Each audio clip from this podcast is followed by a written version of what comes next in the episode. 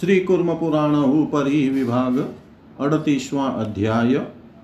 तीर्थ महात्म्य प्रकरण में मार्कंडेय युधिष्ठिर संवाद का प्रारंभ मार्कंडेय जी द्वारा नर्मदा तथा अमरकंटक तीर्थ के महात्म्य का प्रतिपादन।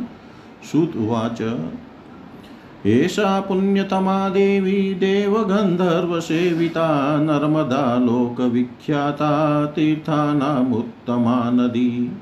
तस्याः शृणुध्वं माहात्म्यं मार्कण्डेयेन भाषितं। युधिष्ठिराय तु शुभं सर्वपापप्रणाशनम् युधिष्ठिर उवाच, श्रुतास्तु विविधा धर्मास्त्वत्प्रसादान् महामुने, माहात्म्यं च प्रयागस्य तीर्थानि विविधानि च। नर्मदा सर्वतीर्थानां मुख्या हि भवतेरिता तस्यास्त्विदानीं माहात्म्यं वक्तुमर्हसि सत्तम। मार्कण्डेय उवाच नर्मदा सरितां श्रेष्ठा रुद्रदेहाद् विनिश्रिता तारयेत् सर्वभूतानि, स्थावराणि, चराणि च। नर्मदायास्तु माहात्म्यं पुराणे यन्मया श्रुतम्। इदानीं तत् प्रवक्ष्यामि शृणुष्वैकमनाशुभम् पुण्या कनकले गङ्गा कुरुक्षेत्रे सरस्वती ग्रामे वा यदि वारण्ये पुण्या सर्वतर पुण्या सर्वत्र नर्मदा। त्रिभिः सरस्वतं तोयं सप्ताहेन तु यामुनं सद्यः पुनाति गाङ्गेयं दर्शनादेव नार्मदम् कलिङ्गदेशपश्चार्धे पर्वते अमरकण्टकै पुण्या च त्रिषु लोकेषु रमणीया मनोरमा। सदैव सुरगन्धर्वा ऋषयश्च तपोधना तपस्तपत्वा तु राजेन्द्र सिद्धिं तु परमां गता।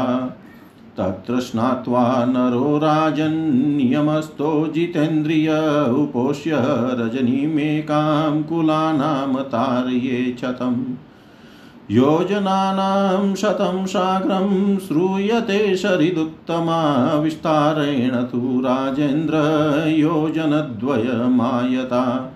षष्टितीर्थसहस्राणि षष्टिकोट्यस्तथैव च पर्वतस्य समन्तात् तु तिष्ठन्त्यमरकण्टकै।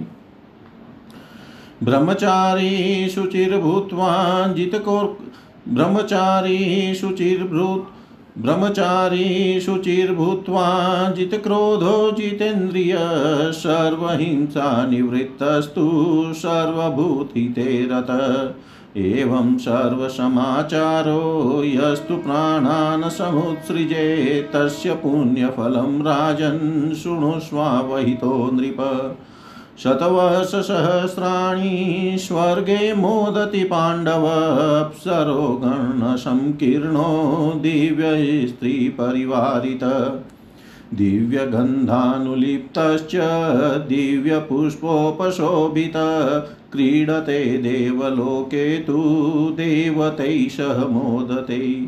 ततः सर्व ततः स्वर्गात् परिभ्रष्टो राजा भवति धार्मिक तु लभते यशो वै नानारत्नसमन्वितम् स्तम्भैरमणिमयैर्दिव्यैर्व्रज वैदुर्यभूषितम्, आलेख्यवाहनैः शुभ्रैर्दासीदाससमन्वितम्। राजराजेश्वरः श्रीमान् सर्वैस्त्रीजनवल्लभ जिवेदवर्षशतं साग्रं तत्र भोगसमन्वित। अग्निप्रवेशे अथ जले अथवांसने कृते अनिवर्तिका गतिस्तस्य पवनस्याम्बरे यथा। पश्चिमे पर्वततटे सर्वपापविनाशन हृदौ जलेश्वरो नाम त्रिषु लोकेषु विश्रुत तत्र पिण्डप्रदानेन सन्ध्योपासनकर्मणा दशवर्षाणि पितरस्तर्पिता स्युर्न संशय दक्षिणे नर्मदाकूले कपिलाख्या महानदी सरलार्जुन सञ्छन्ना नातिदूरे व्यवस्थिता। सा तु पुण्या महाभागा त्रिषु लोकेषु विश्रुता तत्र कोटिशतं साग्रं तीर्थानां तु युधिष्ठिर। तस्मिंस्तीर्थे तु ये वृक्षा पतिता कालपर्यया तन्नर्मदातो यसंस्पृष्टास्ते यान्ति परमां गतिम् द्वितीया तु महाभागा विशल्यकरणी शुभा तत्र तीर्थे नरः स्नात्वा विशल्यो भवति क्षणात् कपिला च विशल्या च श्रूयते राजशतम् ईश्वरेण पुरा प्रोक्ता लोकानां हितकाम्यया। अनाशकं तु यः कुर्यात् तस्मिंस्तीर्थे नराधिप सर्वपापविशुद्धात्मा रुद्रलोकं स गच्छति। तत्र स्नात्वा नरो राजनश्वमेधफलं लभेत् ये वसन्त्युत्तरे कूले रुद्रलोके वसन्ति ते। सरस्वत्यां च गङ्गायां नर्मदायां युधिष्ठिरशमं स्नानं च दानं च यथा मे शङ्करो ब्रवीत्। परित्यजति परित्यजति यः प्राणान् पर्वते अमरकण्टकै वर्षकोटिशतं सम, वर्षकोटिशतं साग्रं रुद्रलोके महीयते। नर्मदायां जलं पुण्यं फेनोर्मिषमलङ्कृतं पवित्रं शिरसा वन्द्य सर्वपापै प्रमुच्यते। नर्मदा सर्वतः पुण्या ब्रह्महत्यापहारिणी अहोरात्रोपवासेन मुच्यते ब्रह्महत्यया। जालेश्वरं तीर्थवरं सर्वपापविनाशनं, तत्र गत्वा नियमवान् सर्वकामान् लभे नर। चन्द्रसूर्योपरागे तु गत्वा ह्यमरकण्टकम् अश्वमेधादशगुणं पुण्यमाप्नोति मानव। एष पुण्यो गिरिवरो देवगन्धर्वसेवित नानाद्रुमलताकीर्णो नानापुष्पोपशोभितम्। तत्र सन्निहितो राजन् देव्या सह महेश्वर, ब्रह्मा विष्णुस्तथा चन्द्रो, विद्याधर गणेशः। प्रदक्षिणं तु यः कुर्यात् पर्वतं ह्य अमरकण्टकं पौण्डरीकस्य यज्ञस्य फलं प्राप्नोति मानव। कावेरी नाम विपुला, नदी कल्मषनाशिनी तत्र स्नात्वा महादेवम् अर्चयेद वृषध्वजं। सङ्गमे नर्मदायास्तु रुद्रलोके महीयते। सङ्गमे नर्मदायास्तु रुद्रलोके महीयते। सूत जी ने कहा, देवताओं तथा गंधर्वों द्वारा सेवित ये अत्यंत पवित्र नर्मदा नदी ये अत्यंत पवित्र नर्मदा देवी संसार में प्रसिद्ध है, तथा नदी रूप में सभी तीर्थों में उत्तम तीर्थ है। इनका वह शुभ महात्म्य आप लोग सुने, जो महर्षि मार्कंडेय द्वारा युधिष्ठिर को बताया गया है, तथा सभी पापों का नाशक होने के कारण शुभ है। युधिष्ठिर बोले महामुने आपकी कृपा से मैंने विविध धर्मों को सुना, साथ ही प्रयाग का महात्म्य और विविध तीर्थों का भी महात्म्य श्रवण किया। आपने बतलाया कि सभी तीर्थों में नर्मदा मुख्य है, अतः ये सत्तम, इस समय आप उन्हीं का महात्म्य मुझे बतलाएँ। मार्कंडेय ने कहा रुद्र की देह से निकली हुई नर्मदा सभी नदियों में श्रेष्ठ है। वे सभी चर अचर प्राणियों को पार उतारने वाली है। पुराण में नर्मदा का जो महात्म्य मैंने सुना है, उसे अब बतलाता हूँ। आप लोग एकाग्र होकर सुने। गंगा कंखल में तथा सरस्वती कुरुक्षेत्र में पवित्र कही गई है। किंतु ग्राम अथवा अरण्य में सर्वत्र ही नर्मदा को पवित्र कहा गया है। सरस्वती का जल तीन दिनों तक, यमुना का जल सात दिनों तक, तथा गंगा जल तत्काल स्नान पान से पवित्र करता है। किंतु नर्मदा का जल तो दर्शन मात्र से ही पवित्र कर देता है। कलिंग देश के पश्चात में अमरकंटक पर्वत पर तीनों लोकों में पवित्र रमणीय मनोरम नर्मदा का उद्गम स्थल है।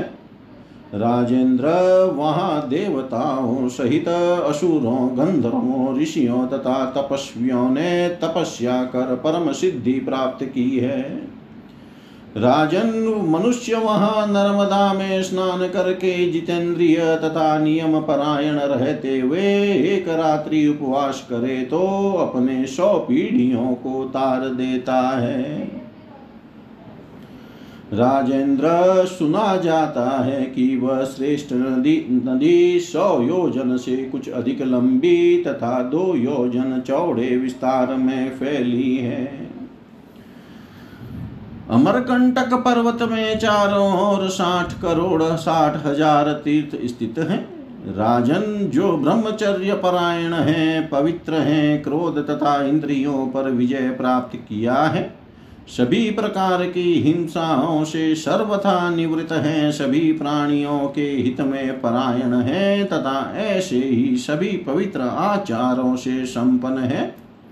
वह मनुष्य यहाँ प्राणों का परित्याग कर जिस पुण्य फल को प्राप्त करता है, उसे आप सावधान होकर सुने।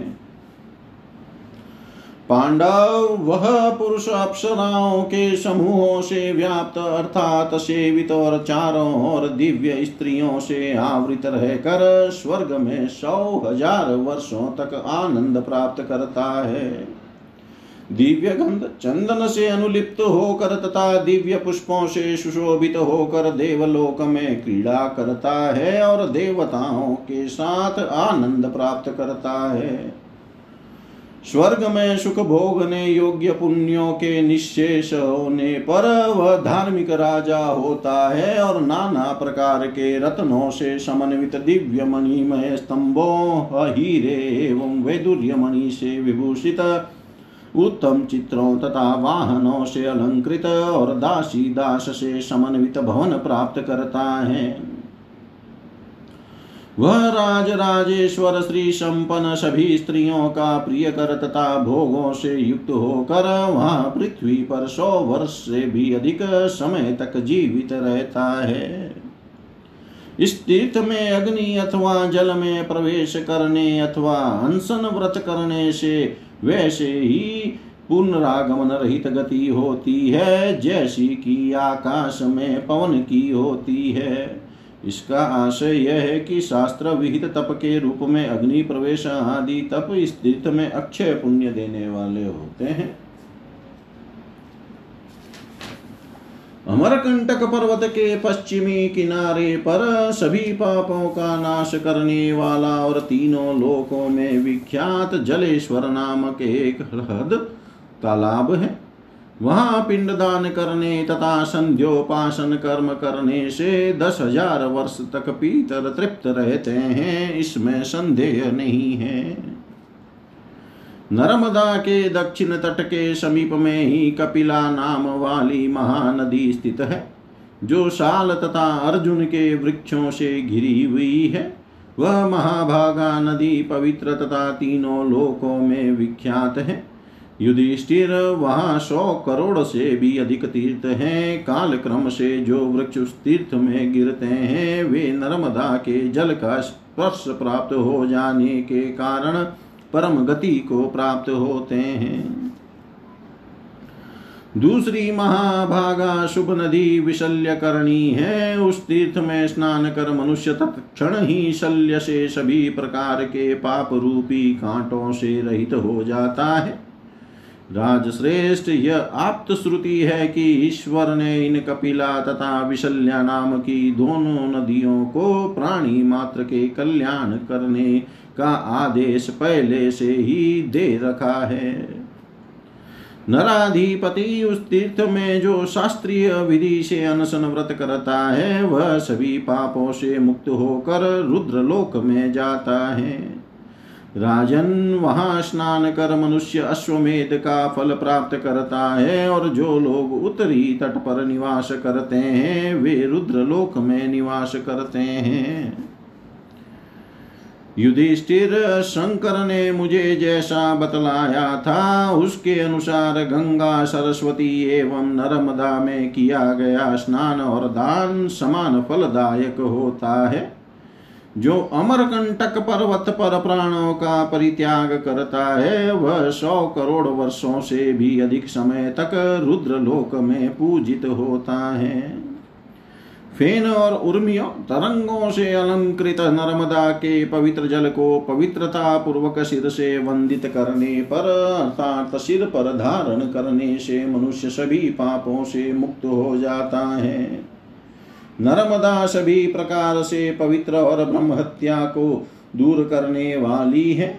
वहाँ एक अहोरात्र उपवास करने से ब्रह्म हत्या के पाप से मुक्ति हो जाती है।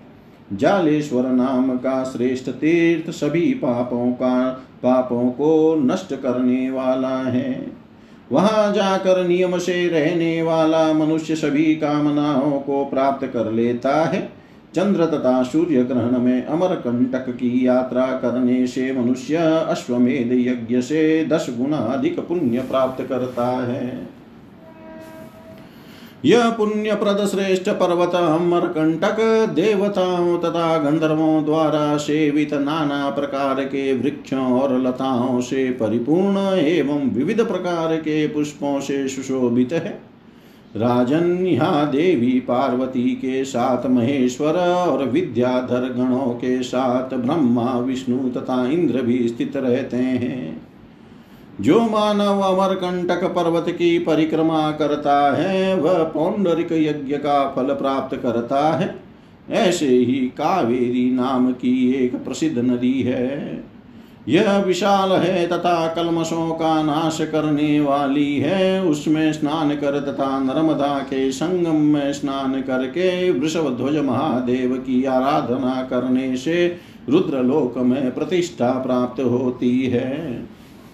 जय जय श्री कुर्म पुराणे षट्सहस्रयां संहितायामुपरि विभागे अष्टात्रिंशोऽध्याय सर्वं श्रीशां सदाशिवार्पणम् अस्तु।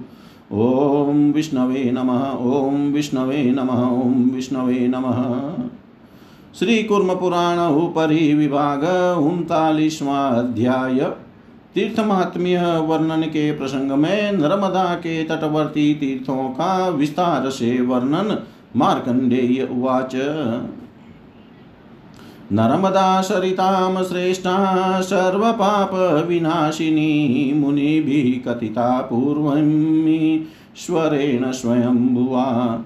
नर्मदा सरितां श्रेष्ठा सर्वपापविनाशिनी मुनिभिः कथिता पूर्वमीश्वरेण स्वयंभुवा। मुनिभिः संस्तुता ह्येषा नर्मदा प्रवरा नदी रुद्रगात्रादविनिष्क्रान्ता लोकानामहितकाम्यया सर्वपापहरा नित्यं सर्वदेव नमस्कृता संस्तुता देवगन्धर्वैरप्सरोभिस्तथैव च। उत्तरे चैव तत्कूले तीर्थं त्रैलोक्यविश्रुतम् नाम्ना भद्रेश्वरं पुण्यं सर्वपापहरं शुभं तत्र स्नात्वा नरो राजन् देवतैः सह मोदते। ततो गच्छेत राजेन्द्रतीर्थमाम्रातकेश्वरं तत्र स्नात्वा नरो राजन् गोसहस्रफलं लभेत्। ततोऽङ्गारेश्वरं गच्छेन्नियतो नियतासन सर्वपापविशुद्धात्मा रुद्रलोके महीयते। ततो गच्छेत् राजेन्द्र केदारं नाम पुण्यदं तत्र स्नात्वोदकं कृत्वा सर्वान् कामान् वाप्नुयात्। पिपलेशं ततो गच्छेत् सर्वपापविनाशनं तत्र स्नात्वा महाराज रुद्रलोके महीयते। ततो गचेत राजेन्द्र विमलेश्वरमुत्तमं तत्र प्राणान् परित्यज्य रुद्रलोकं वाप्नुयात्। ततः पुष्करिणीं गच्छे, स्नानं तत्र समाचरेत्। स्नातमात्रो नरस्तत्र, इन्द्रस्यार्धासनं लभेत्। ततो गचेत राजेन्द्र सुलभेदमिति श्रुतं, तत्र स्नात्वार्चयेद देवं गोसहस्रफलं लभेत्। ततो गचेत राजेन्द्र बलितीर्थम् अनुत्तमं तत्र स्नात्वा नरो राजन् सिंहासनपतिर्भवेत्। शक्रतीर्थं ततो गच्छेत्, कुले चेव तु दक्षिणे उपोष्य रजनीमेकां स्नानं कृत्वा यथाविधि।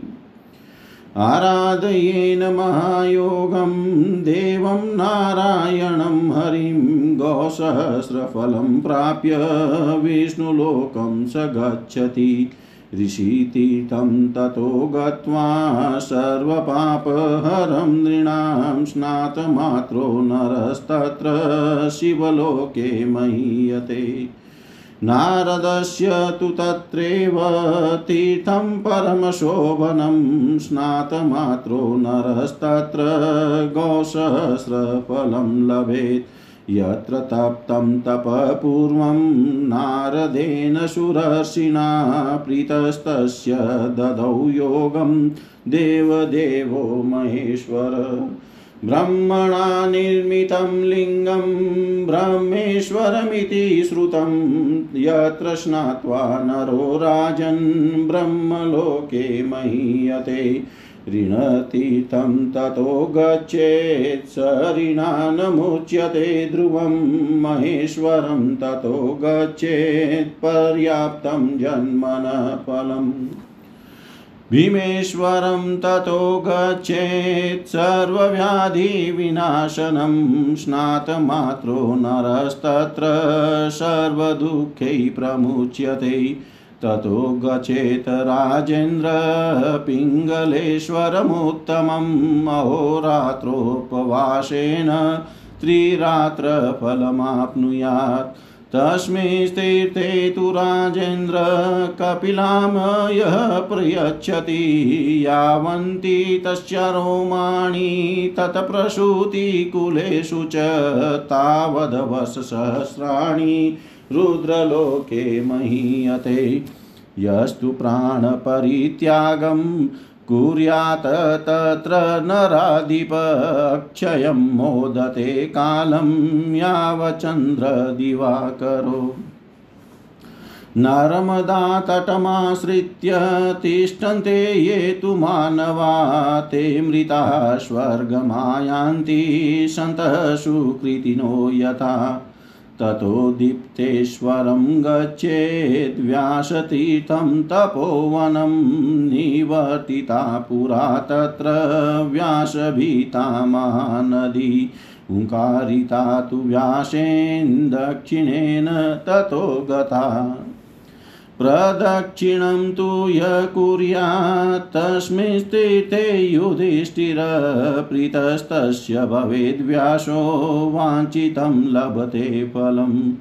ततो गच्छेत राजेन्द्र इक्षुनद्यास्तु सङ्गमम् त्रैलोक्यविश्रुतं पुण्यं, तत्र संनिहितशिव तत्र स्नात्वा नरो राजन् गानपत्यं वाप्नुयात्। स्कन्दतीतं ततो गच्छेत् सर्वपापप्रणाशनम् आजन्मन कृतं पापं स्नातस्तीव्रं व्यपोहति। तत्र देवाशगन्धर्वा भवात्मजमनुत्तमम् उपासते महात्मानं स्कन्दं शक्तिधरं प्रभुम्।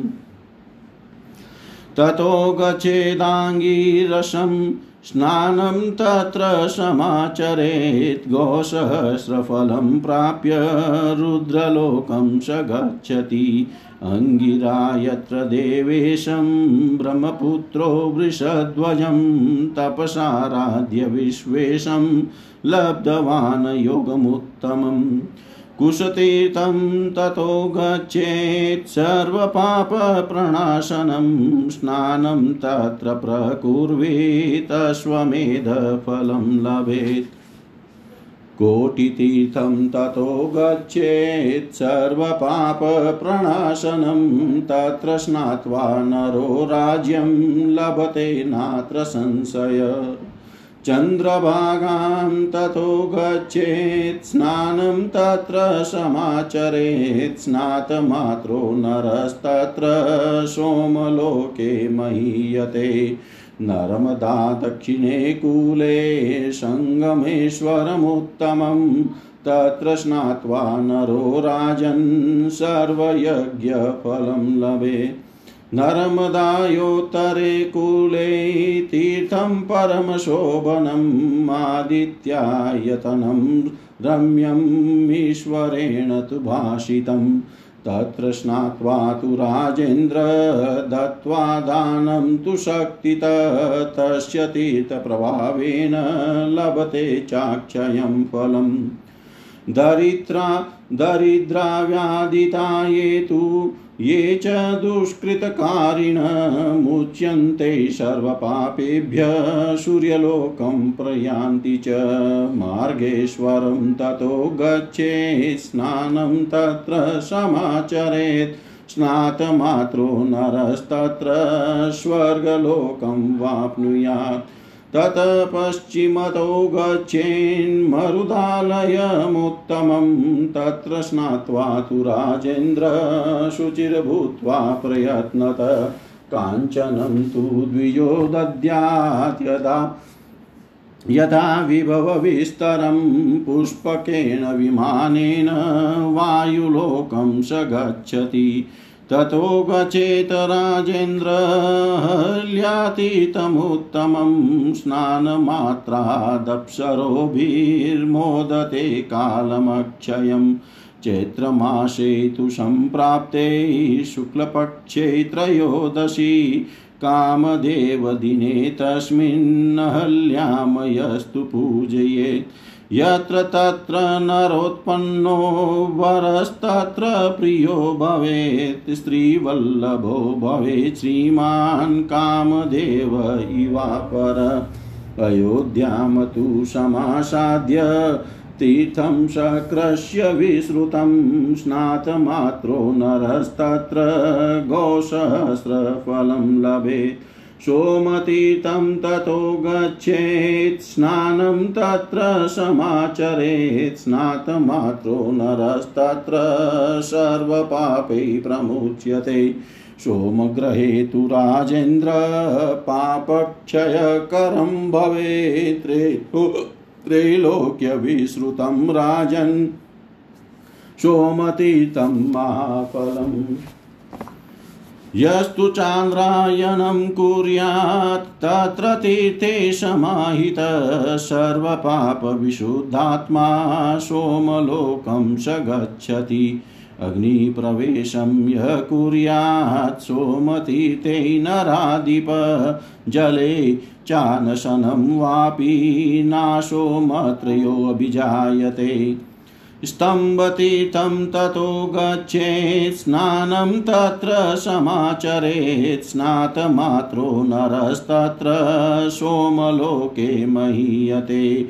ततो गचेत् राजेन्द्र विष्णुतीर्थमनुत्तमं, योधनीपुरमाख्यातं विष्णुस्थानमनुत्तमम्। असुरायोधितास्तत्र वासुदेवेन कोटिश तत्र तीर्थं समुत्पन्नं विष्णुश्रीको भवेदिह। अहोरात्रोपवासेन व्यपोहति।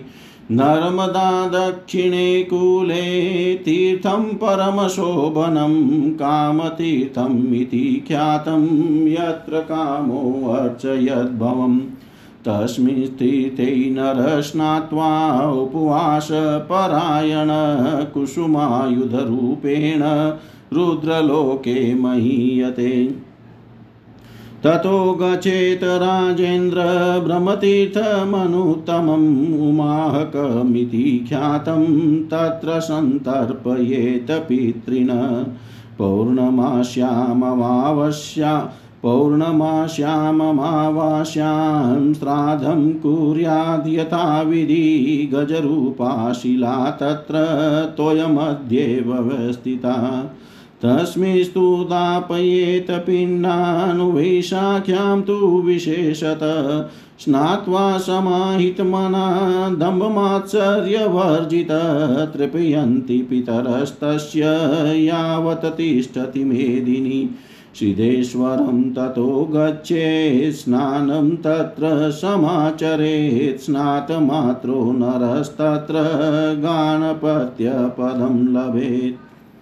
ततो गचेत राजेन्द्रलिङ्गो यत्र जनार्दन, तत्र स्नात्वा तु राजेन्द्र, विष्णुलोकय महीयते। यत्र नारायणो देवो मुनिनां भावितात्मनां स्वात्मानं दर्शयामास लिङ्गं ततः परमं पदम्। अङ्गोलं तु ततो गच्छेत् सर्वपापविनाशनम्। स्नानं दानं च तत्रैः ब्राह्मणानां च भोजनं पिण्डप्रदानं च कृतं प्रेत्यानन्तफलप्रदं। त्र्यम्बकेन तोयेन यश्चरुं त्रपयेत्तत अङ्गोलमूले ददाच पिण्डाश्चैव यथाविधि तारिताः पितरस्तेन तृप्यन्त्या चन्द्रतारकम्। ततो गचेत राजेन्द्र तापसेश्वरमुत्तमं तत्र स्नात्वा तु राजेन्द्र प्राप्नुयात् तपसफलम् शुक्लतीर्थं ततो गच्छेत् सर्वपापविनाशनं नास्ति तेन समं तीर्थं नर्मदायां युधिष्ठिर दर्शनात् स्पर्शनात् तस्य होमा चैवोपवासा च शुक्लतीर्थे महत्फलम्। योजनं ततः स्मृतं क्षेत्रं देवगन्धर्वसेवितं शुक्लतीर्थमिति ख्यातं सर्वपापविनाशनं। पादपाग्रेण दृष्टेन् ब्रह्महत्यामव्यपोहति। देव्या सह सदा भर्गस्तत्र तिष्ठति शङ्कर। कृष्णपक्षे चतुर्दश्यां वैशाखे माशिशुव्रत कैलासा चाभिनिष्क्रम्य तत्र संनिहितो हर। देवदानवगन्धर्वा सिद्धविद्याधरास्तथा गणाश्चाप्रशाम गणागास्तत्र तिष्ठन्ति पुङ्गव। रजकेन यथा वस्त्रं शुक्लं भवति वारिणा। आजन्मनि कृतं पापं शुक्लतीर्थे व्यपोहति, स्नानं दानं तपः श्राद्धम् अनन्तं तत्र दृश्यते। शुक्लतीर्थात् परं तीर्थं न भूतं न भविष्यति। पूर्वे वयासि कर्माणि कृत्वा पापानि मानव अहोरात्रोपवासेन शुक्लतीर्थे व्यपोहति। कार्तिकस्य तु मासस्य कृष्णपक्षे चतुर्दशी, घृतेन स्नापयेद, देवमुपोष्य परमेश्वरम् एकविंशत्कुलोपेतो न च वेदेश्वरात् तपसा ब्रह्मचर्येण यज्ञदानेन वा पुनः न तां गतिमुवाप्नोति, शुक्लतीर्थे तु यां लभेत्। शुक्लतीर्थं महातीर्थं ऋषिसिद्धिनिषेवितं तत्र स्नात्वा नरो राजन् पुनर्जन्म न विन्दति। अयनेवा चतुर्दश्यां सङ्क्रान्तो विषुवे तथा स्नात्वा तु सोपवास स न विजितात्मा समाहित। दानं दद्यात् यथाशक्ति प्रीयतां हरिशङ्करो एतततीर्थप्रभावेन सर्वं भवति चाक्षयम् अनाथं, दुर्गतं, विप्रं, नाथवन्तं तापि वा उद्वाहयति यस्तीर्थे तस्य पुण्यफलं शृणु। यावत् तद्रोमसङ्ख्या तु तत्प्रसूतिकुलेषु च तावदवस्रसहस्राणि रुद्रलोके महीयते। ततो गचेत राजेन्द्र यमतीर्थमनुत्तमम् कृष्णपक्षे चतुर्दश्यां माघमासे युधिष्ठिरस्नानं कृत्वा नक्तभोजिन पश्येद योनिसङ्कटम्। ततो गचेत राजेन्द्र हेरण्डीतीर्थमुत्तमम् सङ्गमे तु नरः स्नायादुपवासपरायण ब्राह्मणं भोजयेदेकं कोटिर्भवति भोजिता। एरण्डिसङ्गमे स्नात्वा भक्तिभावात् तुरञ्जित। मृत्तिकां शिरसि स्थाप्य अवगाय च तज्जलं नर्मदोदकसम्मिश्रं मुच्यते सर्वकिल्बिषे। ततो गचेत राजेन्द्र तीर्थं कर्णाटिकेश्वरं गङ्गावतरते तत्र दिने पुण्येन संशय। तत्र स्नात्वा च पीत्वा च दत्त्वा चैव यथाविधि सर्वपापविनिर्मुक्तो ब्रह्मलोके महीयते। नन्दितीर्थं ततो गच्छेत्, स्नानं तत्र समाचरेत्, प्रीयते तस्य नन्दीश सोमलोके महीयते। ततो गचेत राजेन्द्र, तीर्थं त्वनरकं शुभं, तत्र स्नात्वा नरो राजन्नरकं नैव पश्यति। तस्मिन् तीर्थे तु राजेन्द्र स्वान्यस्तिनि विनिक्षिपेत्। रूपवान् जायते लोके धनभोगसमन्वित। ततो गचेत राजेन्द्र कपिलातीर्थमुत्तमं तत्र स्नात्वा नरो राजन् गोसहस्रफलं लभेत्। ज्येष्ठमासे तु सम्प्राप्ते चतुर्दश्यां तत्रोपोष्य नरो भक्त्या दद्यात् दीपं घृतेन तु। घृतेन स्नापयेद रुद्रं सघृतं श्रीफलं दहेत् घण्टाभरणसंयुक्ता कपिलां वै प्रदापयेत् सर्वाभरणसंयुक्तः सर्वदेव नमस्कृतः, शिवतुल्यबलो भूत्वा शिववत् क्रीडते चिरम्। अङ्गारकदिने प्राप्ते चतुर्थ्यां तु विशेषतः स्नापयित्वा शिवं दद्यात् ब्राह्मणेभ्यस्तु भोजनं। सर्वभोगसमायुक्तो विमाने सार्वकामिकैः गत्वा शक्रस्य भवनं शक्रेण समोदते। ततः स्वर्गात् परिभ्रष्टो धनवान्, भोगवान् भवेत् अङ्गारकनवम्यां तु अमावास्यां तथैव च स्नापयेत्र तत्र यत्नेन रूपवान् सुभगो भवेत्। ततो गचेत राजेन्द्र गणेश्वरमनुत्तमं श्रावणो मा श्रावणे मासि सम्प्राप्ते कृष्णपक्षे चतुर्दशी।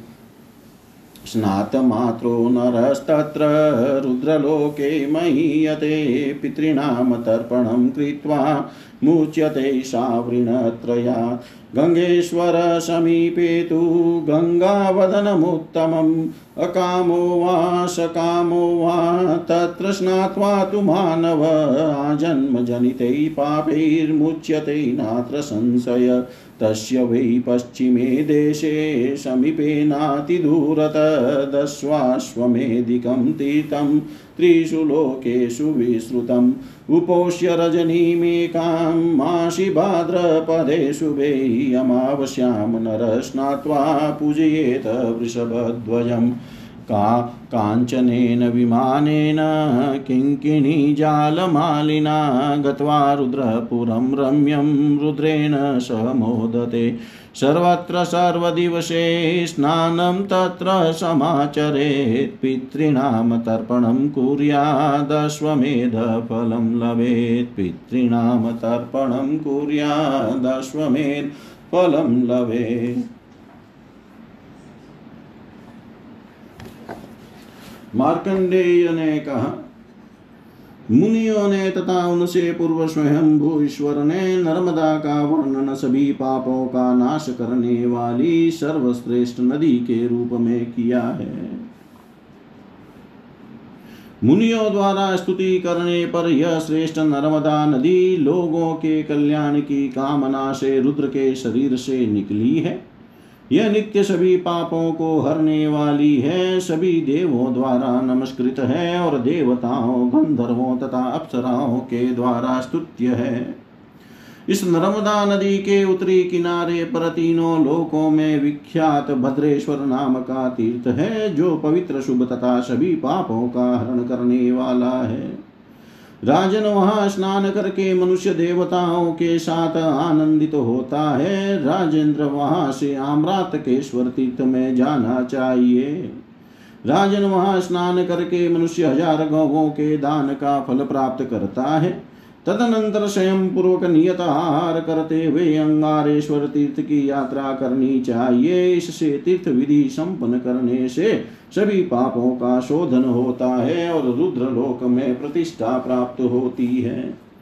राजेंद्र इसके बाद पुण्य प्रदान करने वाले केदार नामक तीर्थ में जाना चाहिए। वहाँ स्नान करके उदक दान, तर्पण आदि क्रिया करने से सभी कामनाओं की प्राप्ति होती है।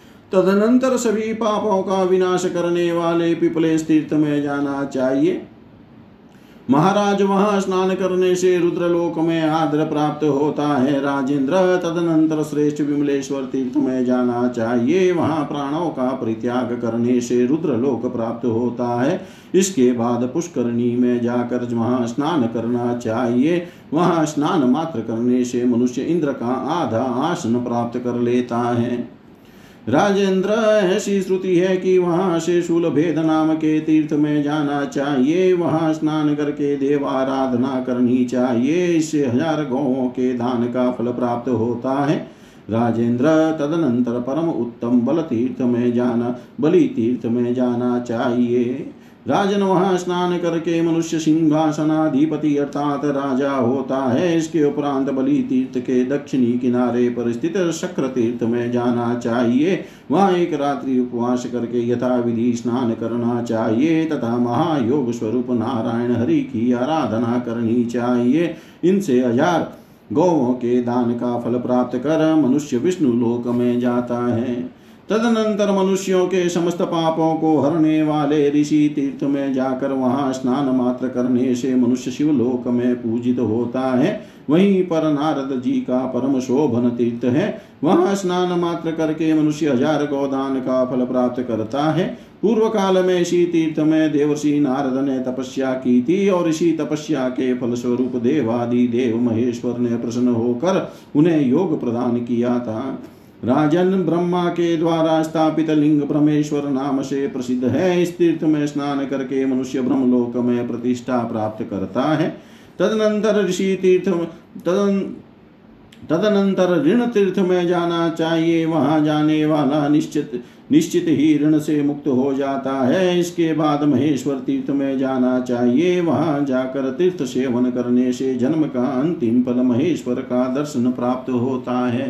तदुप उपरांत सभी व्याधियों का विनाश करने वाले भीमेश्वर तीर्थ में जाना चाहिए। वहाँ स्नान मात्र करने से मनुष्य सभी दुखों से मुक्त हो जाता है।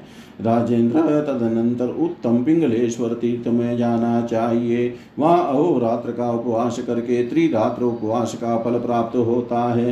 राजेंद्र उस तीर्थ में जो कपिला गौ का दान करता है, वह उस कपिला के तथा उसके कुल में उत्पन्न संतानों के शरीरों पर जितने रोम होते हैं, उतने ही हज़ार वर्ष पर्यंत रुद्र रुद्र लोक में प्रतिष्ठित होता है। नराधिप वहाँ जो प्राणों का त्याग करता है, वह जब तक सूर्य चंद्रमा है, तब तक अक्षय आनंद प्राप्त करता है। जो मनुष्य नर्मदा के तट का आश्रय का कर वहाँ रहते हैं, वे मरने पर पुण्यवान संतों के समान स्वर्ग प्राप्त करते हैं। तदनंतर व्यास तीर्थ नामक तपोवन में तीर्थ दीप्तेश्वर तीर्थ में जाना चाहिए प्राचीन काल में वहाँ व्यास जी ने व्यास जी से भयभीत होकर महानदी नर्मदा वापस हो गई थी और व्यास के द्वारा हुंकार किए जाने पर अर्थात रोष प्रकट करने पर वहाँ से दक्षिण की ओर चली गई। युधिष्ठिर उस तीर्थ में जो प्रदक्षिणा करता है, प्रसन्न होकर व्यास जी उसे अभिलषित फल प्रदान करते हैं। राजेंद्र तदनंतर तीनों लोकों में विख्यात तथा पवित्र इक्षु नदी के संगम पर जाना चाहिए। वहाँ शिव प्रतिष्ठित है। राजन वहाँ मनुष्य स्नान कर शिव का गानपत्य पद प्राप्त करता है। इसके बाद सभी पापों का विनाश करने वाले स्कंद तीर्थ में जाना चाहिए। वहाँ स्नान करने से जन्म भर का किया वह पाप शीघ्र ही दूर हो जाता है। वहाँ शंकर जी के पुत्र श्रेष्ठ महात्मा शक्ति संपन्न प्रभु स्कंद की गंधर्वों सहित देवता उपासना करते हैं। तदनंतर आंगिरस तीर्थ में जाकर स्नान करना चाहिए। वहाँ स्नान करने वाला व्यक्ति हज़ार गोदान का फल प्राप्त कर रुद्र लोक में जाता है। वहाँ ब्रह्म ब्रह्मा जी के पुत्र महर्षि अंगिरा ने तपस्या के द्वारा देवेश्वर ध्वज विघ्नेश्वर की आराधना कर उत्तम योग प्राप्त किया था। तदनंतर समस्त पापों को नष्ट करने वाले कुछ तीर्थ में जाना चाहिए। वहाँ स्नान करने से व्यक्ति अश्वमेध फल प्राप्त करता है, अश्वमेध का फल प्राप्त करता है।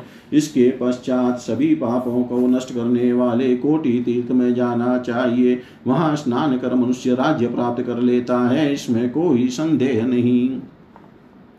तदुपरांत चंद्रभागा में स्नान करना चाहिए। वहाँ स्नान मात्र से ही मनुष्य सोमलोक में आद्र प्राप्त करता है।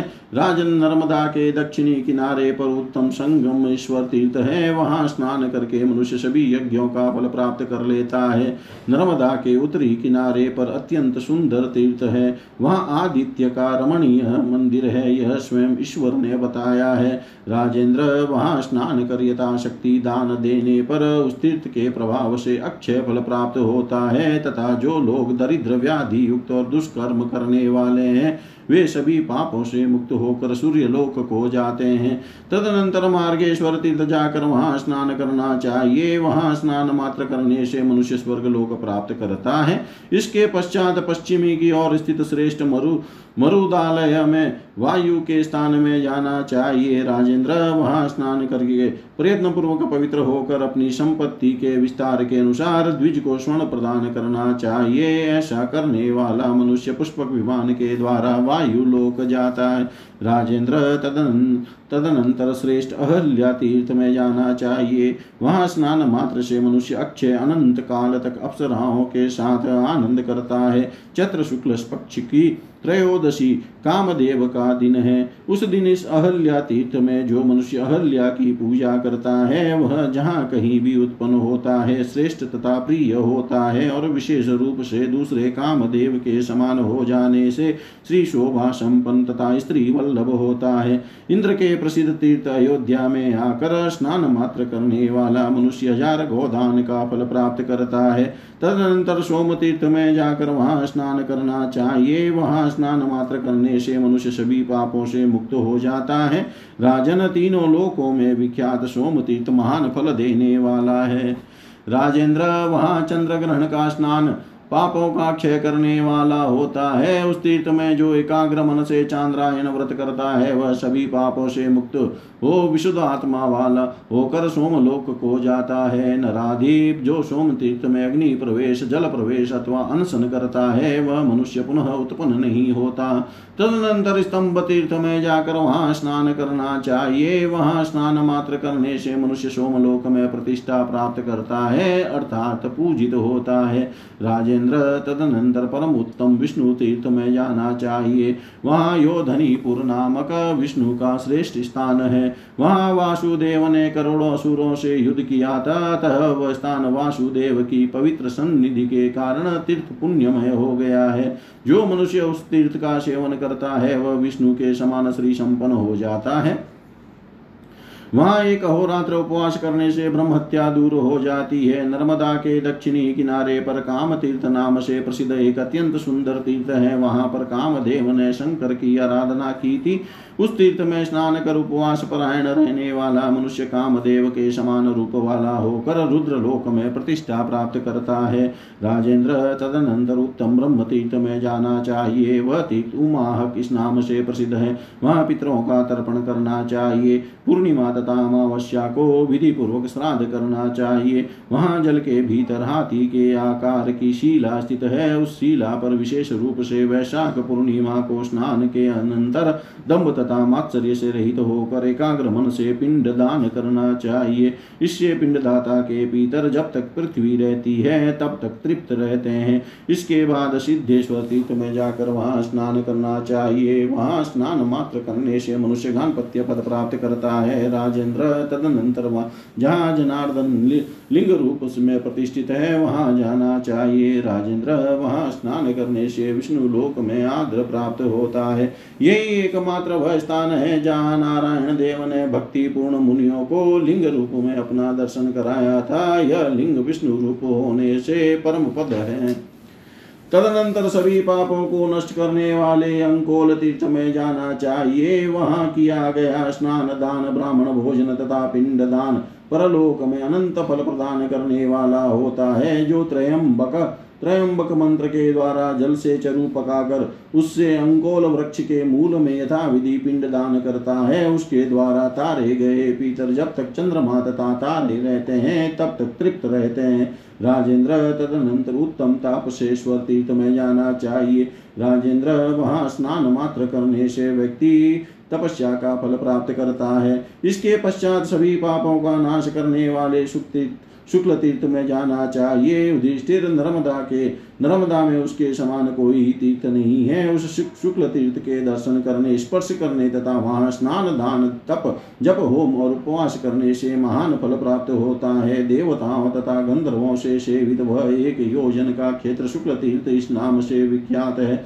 वह समस्त पापों को नष्ट करने वाला है। इस तीर्थ में स्थित वृक्ष के अग्रभाग को भी देखने से ब्रह्म हत्या दूर हो जाती है। वहाँ देवी पार्वती के साथ भर्ग तेजोमय शंकर सदैव निवास करते हैं। सुव्रत वैशाख मास के कृष्ण पक्ष की चतुर्दशी को वहाँ कैलाश से आकर हर शंकर स्थित होते हैं। श्रेष्ठ वहाँ देवता दानव गंधर्व सिद्ध विद्याधर अप्सराओं के समूह तथा नाग रहते हैं। जिस प्रकार रजक धोबी के द्वारा जल से धोने से वस्त्र स्वच्छ मल रहित हो जाता है, उसी प्रकार शुक्ल तीर्थ में स्नान से जन्म भर का किया हुआ पाप दूर हो जाता है।